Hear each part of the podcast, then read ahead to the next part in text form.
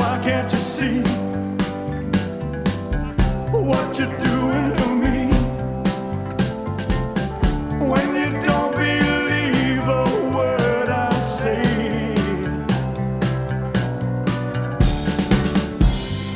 we can't go on together with suspicious.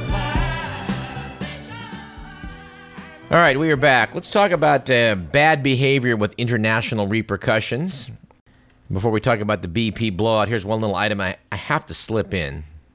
Dateline Nogales, Mexico. The latest figures show that Arizona, which is implementing the nation's toughest anti immigration law, is also the only border state where illegal crossings are on the rise. The Border Patrol says arrests there have increased 6% over this fiscal year, while overall crossings to the U.S. are down 9%. Anyway, back to BP. Interesting guest editorial in the Sacramento Bee by Doug Elmets. Doug Elmets uh, is president of Elmets Communication, I guess, in Sacramento, but uh, his but his resume includes the fact that he used to uh, manage public affairs for Arco, which was eventually bought by BP. He said after the company's drilling rig explosion, many friends asked me how I would handle public relations if I were in charge. At first, I hesitated to embrace the role of Monday morning quarterback, but BP's repeated missteps have so astonished me that when the Bee asked for my thoughts, I couldn't hold back. So here goes. Referring to a foot in mouth disease, he said if there's anything that can turn a major PR problem into an utter disaster, it's an arrogant, tone deaf company executive. Meet the 2010 poster child for this type BP CEO Tony Hayward. Every time Hayward opens his mouth, bad things happen for BP. In a boneheaded move to minimize the worst spill in U.S. history, he called it, quote, relatively tiny, unquote. About a week after the spill, Hayward was quoted in the New York Times as asking his inner circle, What the hell did we do to deserve this? Oh, nothing like playing the we are not to blame card to rouse some public empathy. The real doozy, however, was Hayward's comment suggesting he's a bit weary after working such long hours since the spill. I'd like my life back, whined the pink cheeked oil titan who reportedly makes up to $10,000 a day. Gee, Tony, I bet the 11 people killed when your oil rig exploded and sank would like their lives back. Second headline A believable game plan is good. As BP lurches from option to option in attempting to stem the flow of crude, the American public grows ever more dubious the company has what it takes to resolve this catastrophe. Saturday Night Live had a field day spoofing the various potential solutions BP's trotted out, with comedians suggesting satirical cleanup approaches like dolphins with mops scotch taped to their fins. Citing a credibility gap, Mr. Elmets noted that uh, when a company official declares there are a thousand barrels of oil pouring into the ocean, it turns out to be more like 5,000. Public trust goes bye bye. Well, yeah, except that his numbers are down by a factor of five. They were saying 5,000, then, as we mentioned, later claiming they were sucking 20,000 out. Some estimates say this is like almost 100,000 barrels a day because apparently an awful lot of it are in these uh, these long plumes that have still not made their way up to the surface since they are starting a mile down. Anyway, Elmets concluded by noting that company officials might want to start rewriting their crisis management manual. And you know things are bad for a large company when even the Wall Street Journal is kicking them when they're down. To excerpt from the Wall Street Journal, they noted that one of the tasks uh, in, in closing off this well was to cement in place the pipe that ran into the oil reservoir. Halliburton, the cementing contractor, advised BP to install numerous devices to make sure the pipe was centered in the well before pumping the cement in. In an April 18th report to BP, Halliburton warned that if BP didn't use more centering devices, the well could likely have a severe gas flow problem. Still, BP decided to install fewer of the devices than Halliburton recommended. In fact, six instead of 21. BP said last week it's still investigating how cementing was done. Halliburton said that it followed BP's instructions and that while some were not consistent with industry, industry best practices, they were, quote, within acceptable industry standards, unquote. And apparently, the industry standard they're talking about is to use two pipes, one inside the other when you go down that far. And BP decided to use one single long pipe. The article quoted David Pursell, petroleum engineer and managing director of Tudor Pickering Holt and Company, an energy-focused investment bank, saying, "I couldn't understand why they would run a long string. meaning that single pipe. BP spokesman Andrew Gower said the well design wasn't unusual. BP engineers evaluate various factors to determine what design to use for each well. I don't know, this gets rather technical, but uh, I still have to ask the question how often have we been drilling a mile down on the seafloor?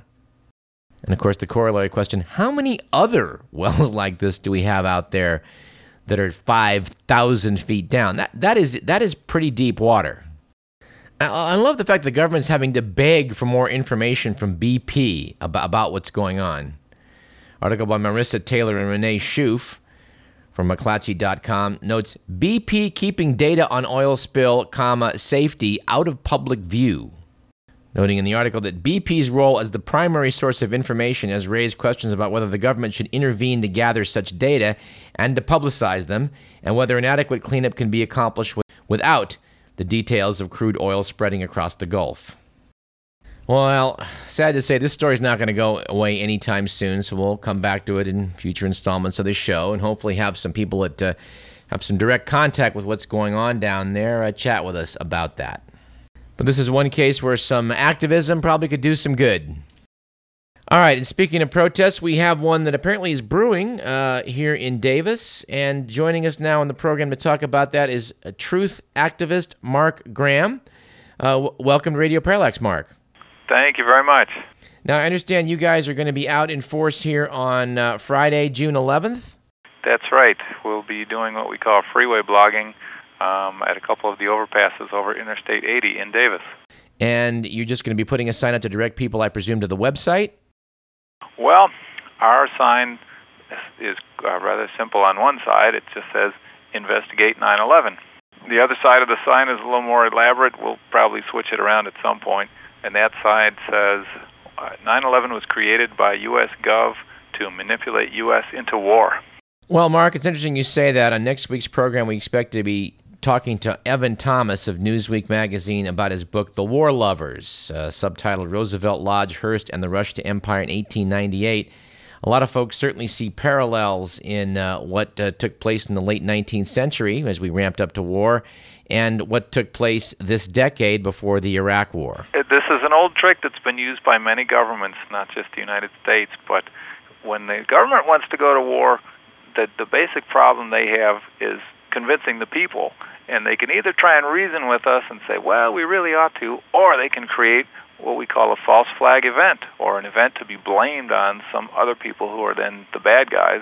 And then the government says, well, we'll come to your rescue if uh, you will permit us and support us in launching a war against these bad guys. Well, I must confess, Mark, I'm, I'm confused about some of the issues surrounding 9 11. The notion that uh, we haven't been told the full truth out of it, I think, is pretty much a slam dunk, uh, as you say. People are sometimes incredulous to realize that the government had plans like in the 1960s to blow up airliners so they could blame it on the Cubans, Operation Northwoods, and things like that. I know that the uh, that uh, I saw a lecture where this was mentioned um, accurately by Professor Steven Jones of uh, of University of Utah, and that's I think where we, we you and I met briefly at that event. We may have uh, Professor Jones on the show on the program in the future, and I'm not sure when that would be. But um, again, this is a very interesting topic. Yes, Professor Jones taught actually at Brigham Young University for many years, and he's since published a number of papers on his research into the events of September 11. He will make a fascinating interview, I tell you that much. Well, Mark, uh, we, we think that uh, spirited uh, uh, public activism is a very good thing. I wish you well out there. And again, that website people may want to go to directly is? It's www.freewayblogging.com. Fair enough. Well, we'll be looking for you. Thanks so much. All right, minor item from the, our theme of uh, bad behavior with international repercussions. The slime ball, Joran van der Sloot, prime suspect in the disappearance of American teenager Natalee Holloway, apparently has confessed in Peru to murdering a woman in his hotel room. He was arrested apparently the same day that authorities in Alabama were going to indict him for uh, offering to sell information about what happened to Natalee Holloway. Well, since the evidence, look, evidence looks pretty good, they have a, a, budding serial killer on their hands down in Peru. Um, I, I hope they try him there, where I think they still have the death penalty. And yeah, yeah, yeah, I know killing people in general is a bad idea, but I'm willing to make an exception for some individuals. By the way, this is a good time to mention that the opinions you hear in this program do not necessarily represent those of KDVS, our sponsors, or the regents of the University of California. And a bad behavior of, of more significance would be uh, the Israeli attack on the relief ships that were trying to bring supplies into Gaza. Acts of international piracy in the ocean off the coast of Somalia has earned uh, international uh, condemnation, but uh, when Israel pulls this sort of stunt, criticism seems to be somewhat muted here in the US of A. Anyway, the Israelis have gone on a very aggressive PR campaign to uh, to portray their valiant commandos, armed and dropped from helicopters onto the ships, as darn near being lynched by the people who tried to beat them up with clubs and sticks. Naturally, they weren't overreacting when they shot nine of them to death. Turkey, of course, was the first Muslim nation to recognize the new state of Israel and has had good relations with it ever since. Not so much now. I love this. Israel said the violence was instigated by pro Palestinian activists who presented themselves as humanitarians but had come ready for a fight. Organizers of the flotilla accused the Israeli forces of opening fire as soon as they landed on the deck and released video to support their case. Sounding a voice of sanity in all this was Aluf Benn in Israel's Haaretz, who noted that there is one bold step Israel could take immediately to solve this crisis end the Gaza blockade. Five years of enforcing Gaza's isolation has not weakened Hamas's control. Attempting to police what Gaza residents can and can't eat and buy casts a heavy moral strain on Israel and increases its international isolation. A week after this bloody incident, the Israeli commandos stopped another Gaza bound aid vessel carrying an Irish Nobel laureate and other activists and forced it to head into an Israeli port. Israel said it would block any attempt to reach Gaza by sea in order to, pre- in order to prevent weapons from reaching Iranian backed Islamic militant groups. Although my understanding is they were only able to find two weapons on all of the ships that were stopped. In an editorial, The Economist magazine said the blockade of Gaza is cruel and has failed. The Gazans have suffered sorely but have not been starved into submission. Hamas has not been throttled and overthrown, as Israeli governments and many others have wished. Just as bad from Israel's point of view, it helps feed antipathy toward Israel not just in the Arab and Muslim worlds, but in Europe too. Israel once had warm relations with a ring of non Arab countries in the vicinity, including Iran and Turkey. In fact, the cover of last week's Economist uh, commented upon Israel's siege mentality. Their editorial noted that Israel's caught in a vicious cycle. The more its hawks think the outside world will always hate it, the more it tends to shoot opponents first and ask questions later. And the more it finds the world is indeed full of enemies. On a happier note, the magazine noted the prospect of a deal between Palestinians and Israelis still beckons. The contours of a two state solution remain crystal clear an adjusted border, with Israel keeping some of the biggest settlements, while Palestine gets equal swaps of land. Jerusalem shared as a capital, with special provisions for the holy places, and an admission by Palestinians that they cannot return to their own homes in what became Israel in 1948. With some theoretical right to return acknowledged by Israel, and a small number of refugees let back in without threatening the demographic preponderance of Jewish Israelis. The Economist, we would remind you, is a British publication. Here in America, certain public relations voices tend to uh, drown out criticism. The Economist noted that the Israeli raid came soon after Mr. Obama had decided to rescue America's relations with Israel from the ditch into which they fell last March, when Israel announced plans for a Jewish suburb in occupied East Jerusalem, just as the Israeli Palestinian proximity talks were about to begin. And if you don't think criticism of Israel will get you into hot water, just just look into what happened to Helen Thomas. The dean of the White House press corps resigned as a syndicated columnist last Monday amid controversy over comments viewed by many as virulently anti Israel that she made to a filmmaker last month. Helen Thomas, a Lebanese American who grew up in Detroit, was well known as a critic of Israel.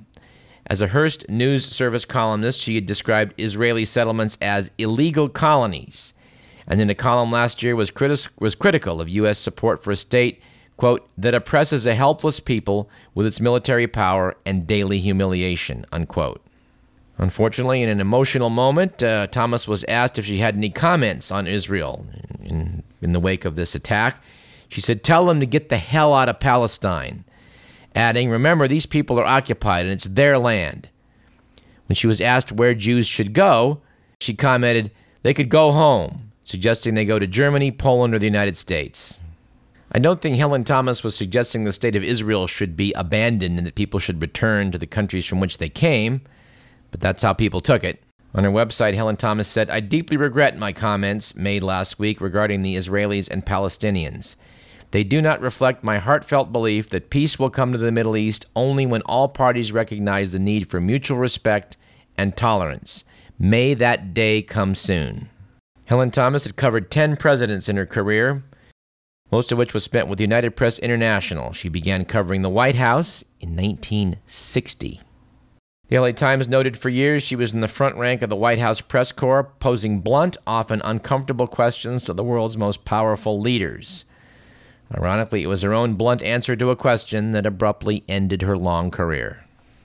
But anyway, speaking of intemperate remarks regarding the uh, Arab Israeli conflict, we have the following. Think we made passing mention of this a few weeks ago. Apparently, Rima Fakih was crowned, crowned Miss USA last month. Quickly found herself the target of bloggers because of her Arab lineage. Fakih is a 24 year old Arab American whose family comes from Lebanon. He has uh, almost nothing in common with the religious zealots who inspire militant Islam, yet her tiara had scarcely come to rest on her cascading dark tresses when the far reaches of the right wing blogosphere went ballistic. I'm quoting from an article by Shashank Bengali from McClatchyDC.com. Deborah Schlussel, a, cor- a, conservative blogger, charged that Fakih was a radical Muslim because she shares her family name with some officials in Hezbollah. The Jewish Internet Defense Force, a pro Israeli website, proclaimed it is a dark day for America. Daniel Pipes, an outspoken neoconservative author and all round jackass, wondered about this surprising frequency of Muslims winning beauty pageants. He listed five examples in three countries since 2005 and suggested that the Donald Trump owned Miss USA pageant had bowed to affirmative action. In the wake of all this, apparently Rima Fakih Hezbollah has become a suggested search term on Google. Never mind that Magnus Ranstorp, a Swedish political scientist and one of the world's leading experts on Hezbollah, said it was ludicrous to suggest that Fakih, whose family includes Christians and Muslims, is a Hezbollah sympathizer. Said Ranstorp, with her low cut gown and jewel encrusted bracelet, not to mention tiny bikini, she'd be flogged if she showed up in any of Hezbollah's neighborhoods in Beirut. None of this deterred Debbie Schlussel, who last week wrote a post entitled Reason 883,000 Not to Eat at a Muslim Owned Falafel Shop. I don't know. For my money, I'm sticking to Muslim owned falafel shops. Those Baptist owned falafel shops just don't do it for me. Anyway, final item in this segment regarding uh, bad behavior with international repercussions. We have the teabagger movement here at home, apparently seeking to repeal the 17th Amendment to the U.S. Constitution. You know, the one that allowed us to elect our senators directly instead of having them appointed by the legislatures of the various states.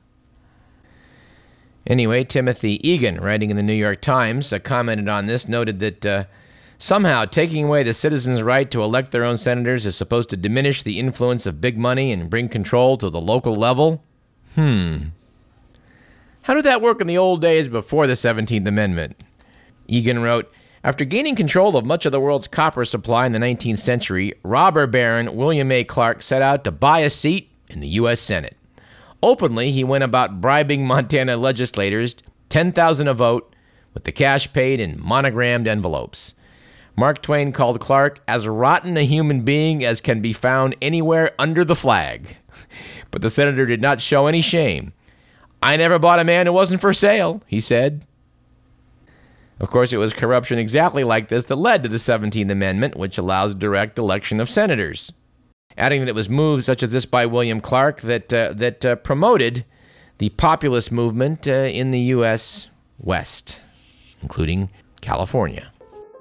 Anyway, let's uh, let's take a short break and then talk about more fun stuff in segment three. You're listening to Radio Parallax. I'm Douglas Everett.